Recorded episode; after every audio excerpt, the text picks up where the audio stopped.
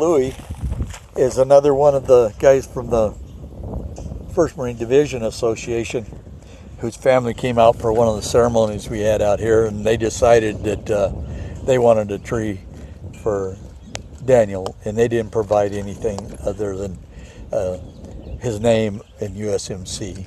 And a lot of the trees in the early days, uh, unless they were killed in action, that's all we put on them, was just a name and a service.